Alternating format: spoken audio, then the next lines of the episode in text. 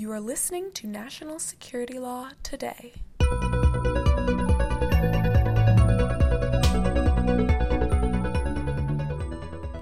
Welcome to National Security Law Today, the podcast of the American Bar Association Standing Committee on Law and National Security. I am Nicole, a member of the committee staff. If you've listened to us before, you'll know that the ABA Standing Committee on Law and National Security recently held the 28th Annual Review of the Field of National Security Law Conference on November 1st and 2nd. Today's episode is going to be one of the speeches from the conference, the keynote address from Thursday, November 1st, featuring Glenn Gerstell, the General Counsel of the National Security Agency. In his speech, he discusses technology and privacy and the conflicts between them, and the state of the law on those issues. For more about the conference or about Mr. Gerstell's speech and the following panel, Fourth Amendment Surveillance in the Future, please visit us online at americanbar.org slash natsecurity.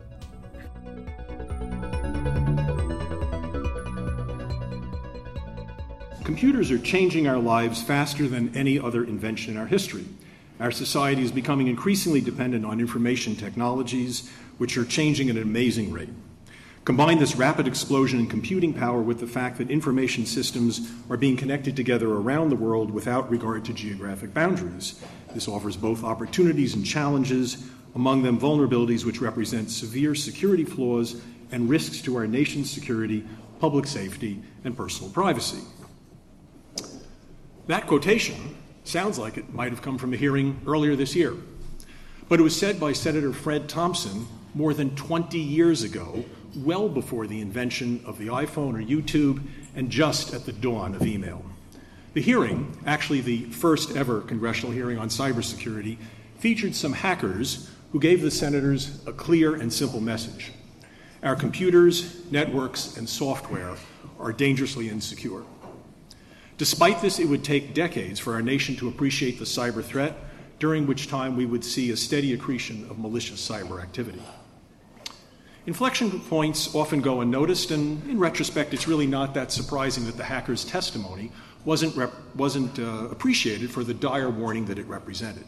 Looking back at the 1990s, we can now realize that perhaps as the internet was taking off, perhaps we missed an opportunity to chart a different course as to our cybersecurity. I bring this up today because we stand in an analogous moment in history. If 20 years ago represented a tipping point of sorts for the internet, then perhaps we are now at, or even past, a comparable, broader tipping point as to the overall digital revolution. The so called Fourth Industrial Revolution is upon us. As commentator Kevin Drum recently put it well in Foreign Affairs, the world sits at the dawn of a new age, and technological advances are set to make traditional forces of change no more than mere footnotes when we, or our robot descendants, write the history of this digital revolution. So maybe it's no surprise that we're missing this tipping point too. Both the statistics, such as 20 billion connected devices, and the very concepts of profound change that we hear from futurists and technologists are mind numbing. Of course, we aren't doomed to watch this wave of profound change wash over us without some consideration. Are we missing another opportunity here? Challenging though it may be, we can examine and prepare for some aspects of this digital revolution that will have as fundamental implications for us as the Industrial Revolution did for the 19th century Western society. That revolution will have one particular consequence that will impact every one of us in personal and far reaching ways. And it's one that has special meaning for us as lawyers. I'm speaking of the effect on our privacy. Although we continue to forge ahead in the adoption of new technologies, we, we haven't, simply haven't confronted as a U.S. society what privacy means in a digital age. If you look at the advent of other novel technologies from the automobile to electricity, regulations inevitably lagged, but we didn't let the technology get too far out in, in advance before our laws and societal norms caught up. But not so today. Has there ever been a time where technological change has been this rapid, this ubiquitous, and this impactful. It's no wonder that our societal norms and legal structures, especially in the area of privacy, have failed to keep pace.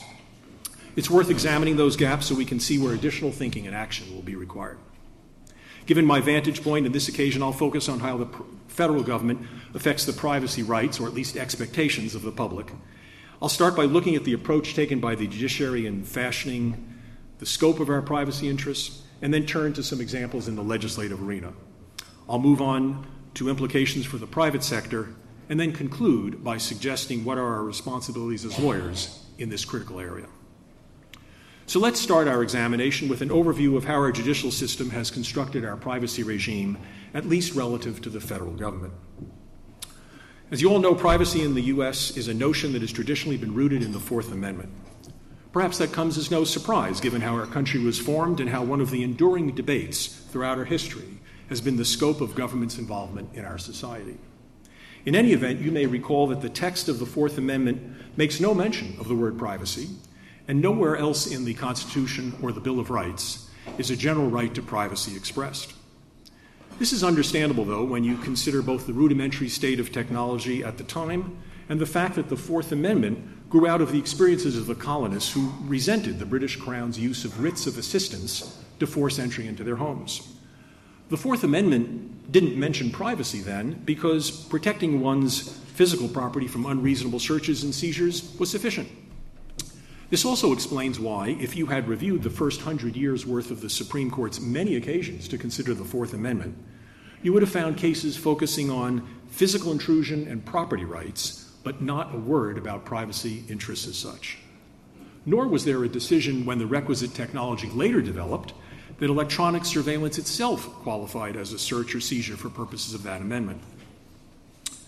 The clearest expression of the need for a change in legal approach appears in the prescient writings of Justice Louis Brandeis. In his seminal law review article with Samuel Warren entitled The Right to Privacy, and in his famous and far sighted dissent in the 1928 Supreme Court case of Olmstead versus the United States, Brandeis proposed to separate the concept of privacy from other legal principles and recognize it as something entirely distinct. But you would have had to wait until 1967 for the Supreme Court in Katz versus the United States to adopt that concept and overturn the almost four decades old ruling in Olmstead.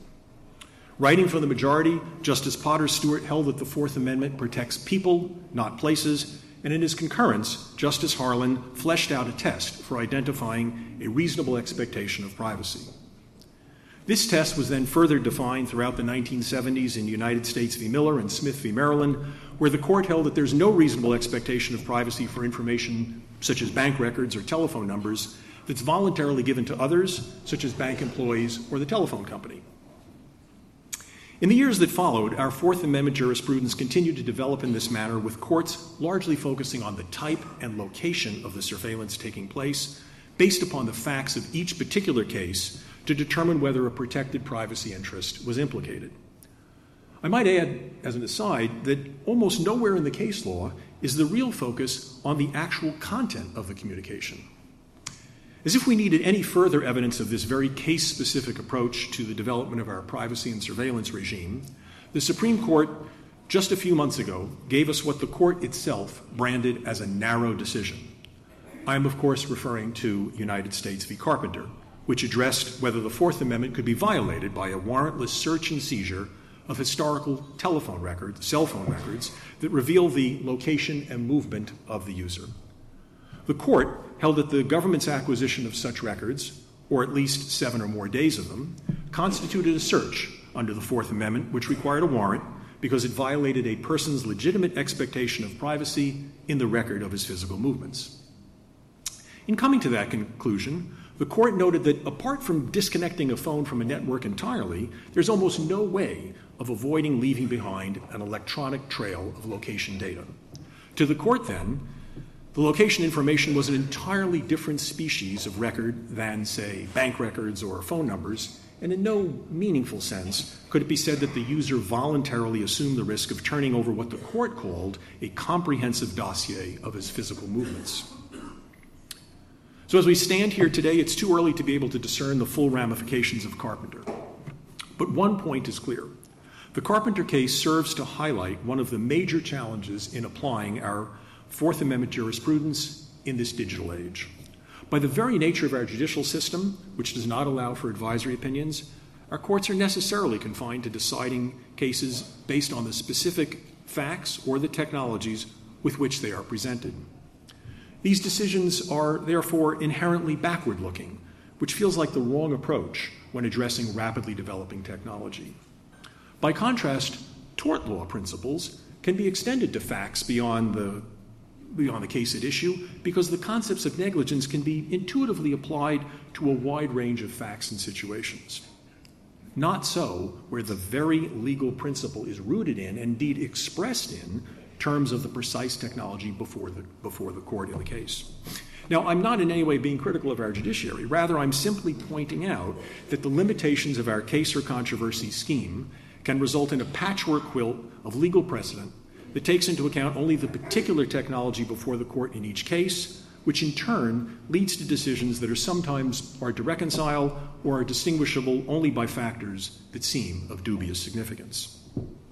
Indeed, the very fact that the nine justices generated five distinct opinions in Carpenter itself makes clear that even the best legal minds are divided over the right approach.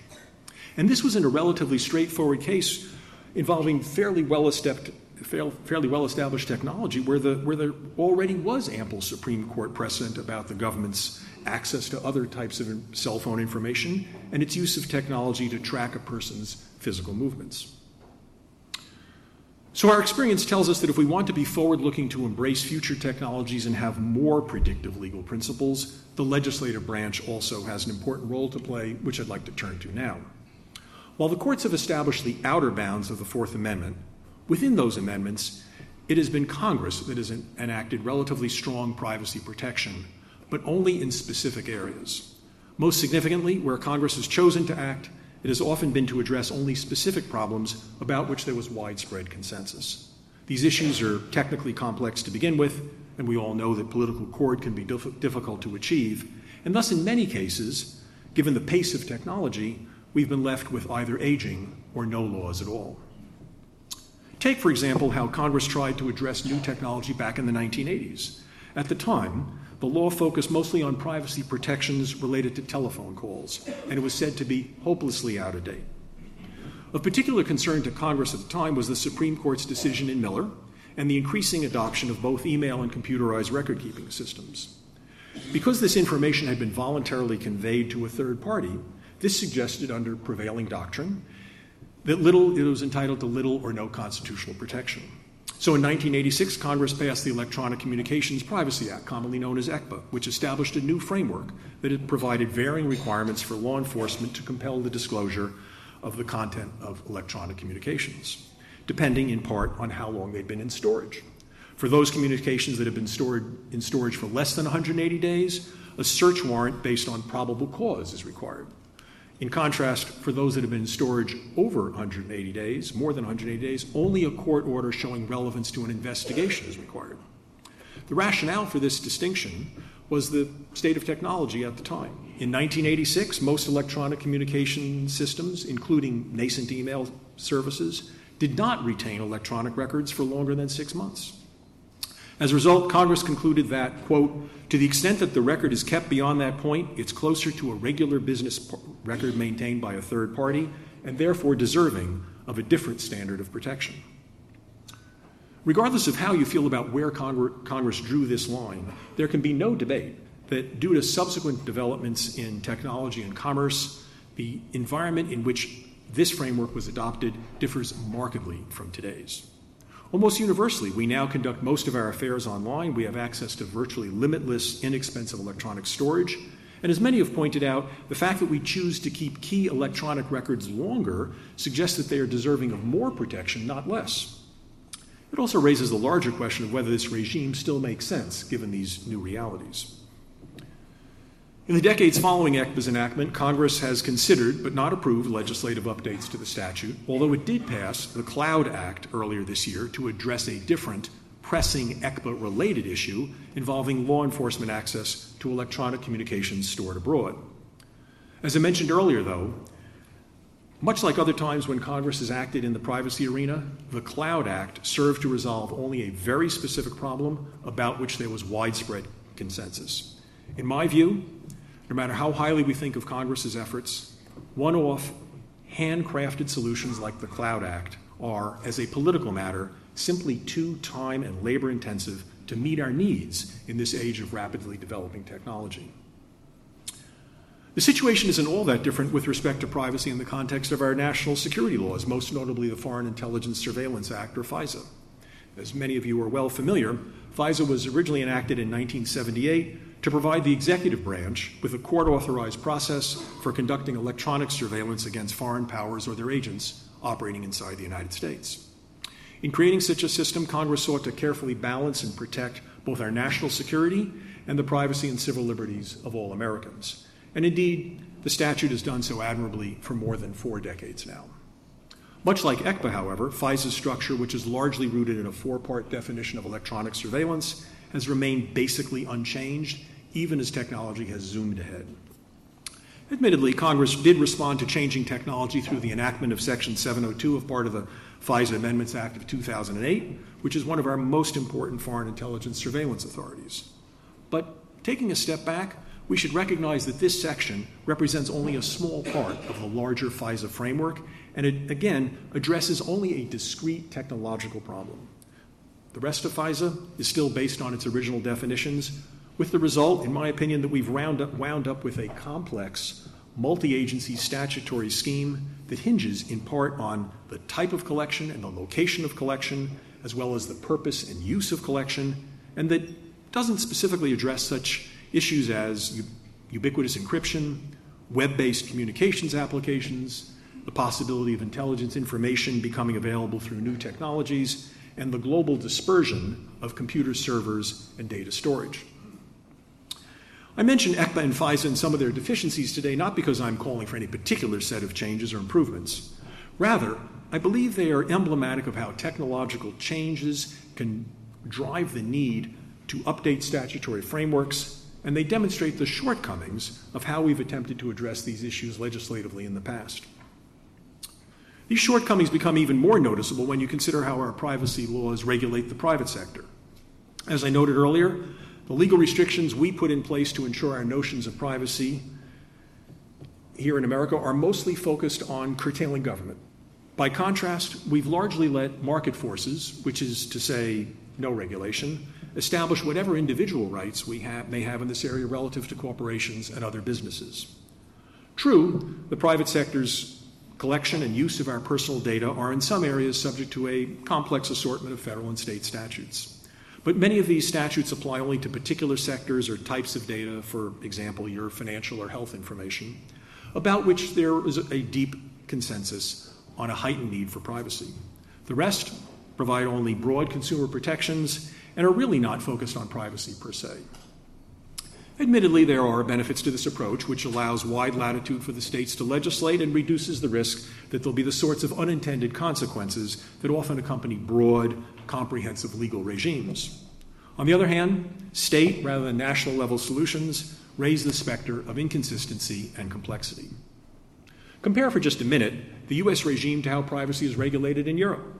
There, the concept of privacy focuses on the dignity of the person and very much extends to private sector activity of all types. This approach has traditionally resulted in laxer regulation of government surveillance, but much stricter and more comprehensive laws about, for example, data protection, credit reporting, and workplace privacy. The General Data Protection Regulation, or GDPR, which came into effect earlier this year throughout the EU, is a perfect example. GDPR instituted a new set of wide ranging and significant privacy protections and applies broadly to all EU organizations and companies around the globe holding or processing the personal data of people in the EU. Europe is far from being alone in passing comprehensive privacy laws. According to one estimate, more than 100 countries now have some form of privacy laws, and some 40 other countries have pending legislation or initiatives in the works. This is not to say that there haven't been attempts here in the U.S. to strengthen and standardize our privacy laws applicable to the private sector. Various approaches have been the subject of widely publicized hearings before the U.S. Senate and the Federal Trade Commission in recent months. The National Institute for Standards and Technology has also begun looking at the issue with the goal of issuing a privacy framework in the same vein as its wildly heralded uh, cybersecurity framework and in part as a result of the federal government's failure to, adapt, uh, to adopt a Consumer Privacy Bill of Rights, California recently enacted its own Consumer Privacy Act, which extends a broad range of new consumer privacy rights and data security protections. No matter how you view these efforts, it's clear that many in our society feel that the approach we've taken to regulating privacy in the private sector is increasingly problematic. The recent level of public and congressional attention to the Facebook Cambridge Analytica issue is illustrative of that feeling. With the international community pushing ever more aggressive laws and the global nature of our digital society, the choice regarding how we address privacy here in the U.S. might soon be out of our hands. Companies operating internationally are being forced to adapt to regulations implemented in foreign countries. If we want to play a role in shaping those policies to suit our own notions of privacy, we need to get engaged. This will require the public and private sectors to take a holistic approach to addressing privacy concerns associated with our increasing reliance on digital technologies. Perhaps, as in Europe, we need new comprehensive requirements to regulate how our personal information can be used, shared, or disseminated online. Or perhaps we don't need any additional government regulation, as simply updating our current laws to reflect the state of technology today might be sufficient. Alternatively, voluntary industry rate generated approaches might also meet our needs. I'm not here to advocate any of these or other potential approaches, but rather my point is simply that we must have a societal dialogue about how we want to confront the problem.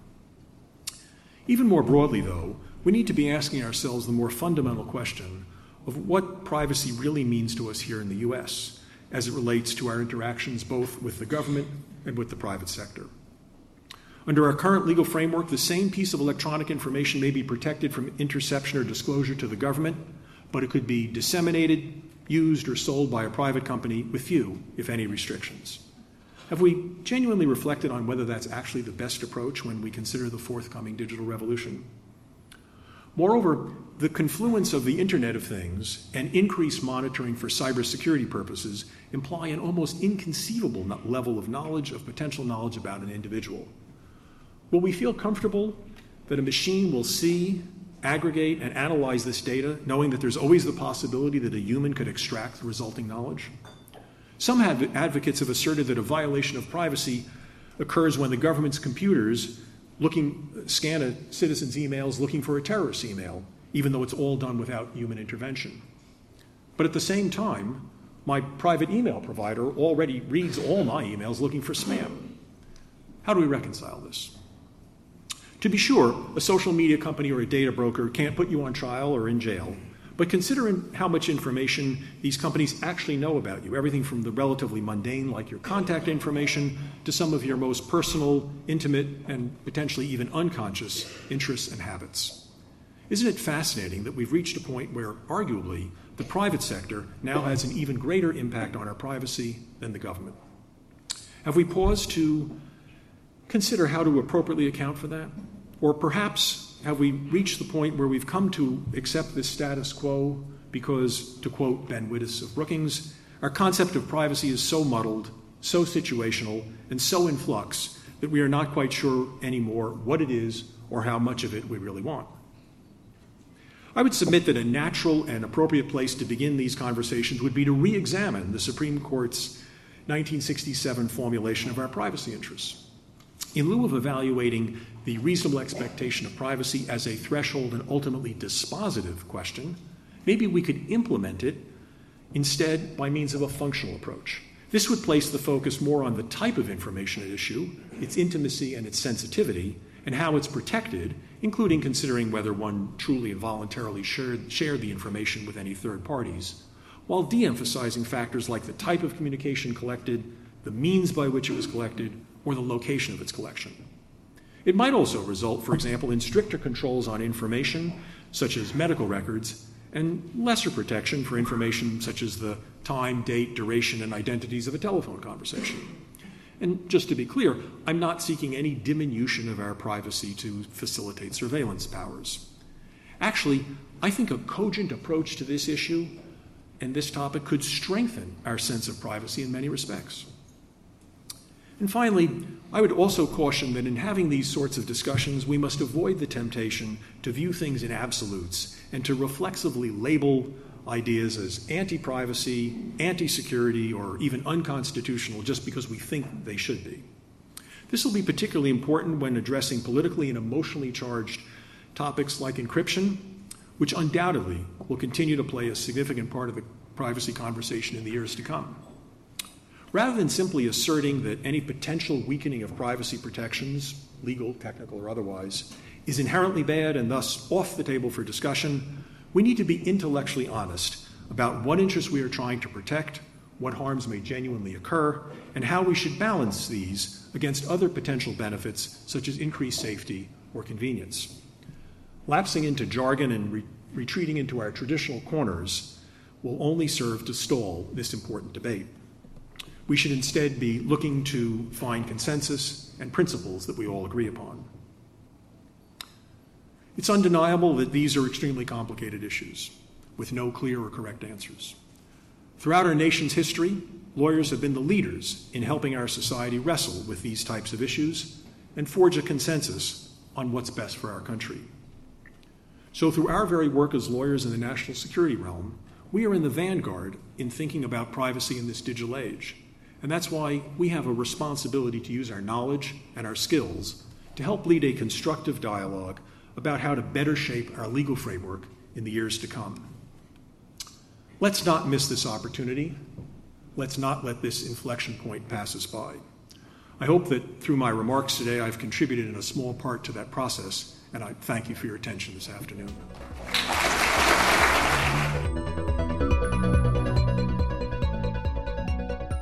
Thank you for tuning in to National Security Law Today, the podcast of the American Bar Association Standing Committee on Law and National Security. You can find us online at americanbar.org slash natsecurity, follow us on Twitter at ABANatsec, on our Facebook page, or drop us an email at nationalsecurity at americanbar.org. We hope you enjoyed today's speech from Glenn Gerstell, General Counsel of the National Security Agency, and that you tune in again next week. From all of us here, thanks for listening. We'll see you soon. The views expressed on national security law today have not been approved by the House of Delegates or the Board of Governors of the American Bar Association and accordingly should not be construed as representing ABA policy.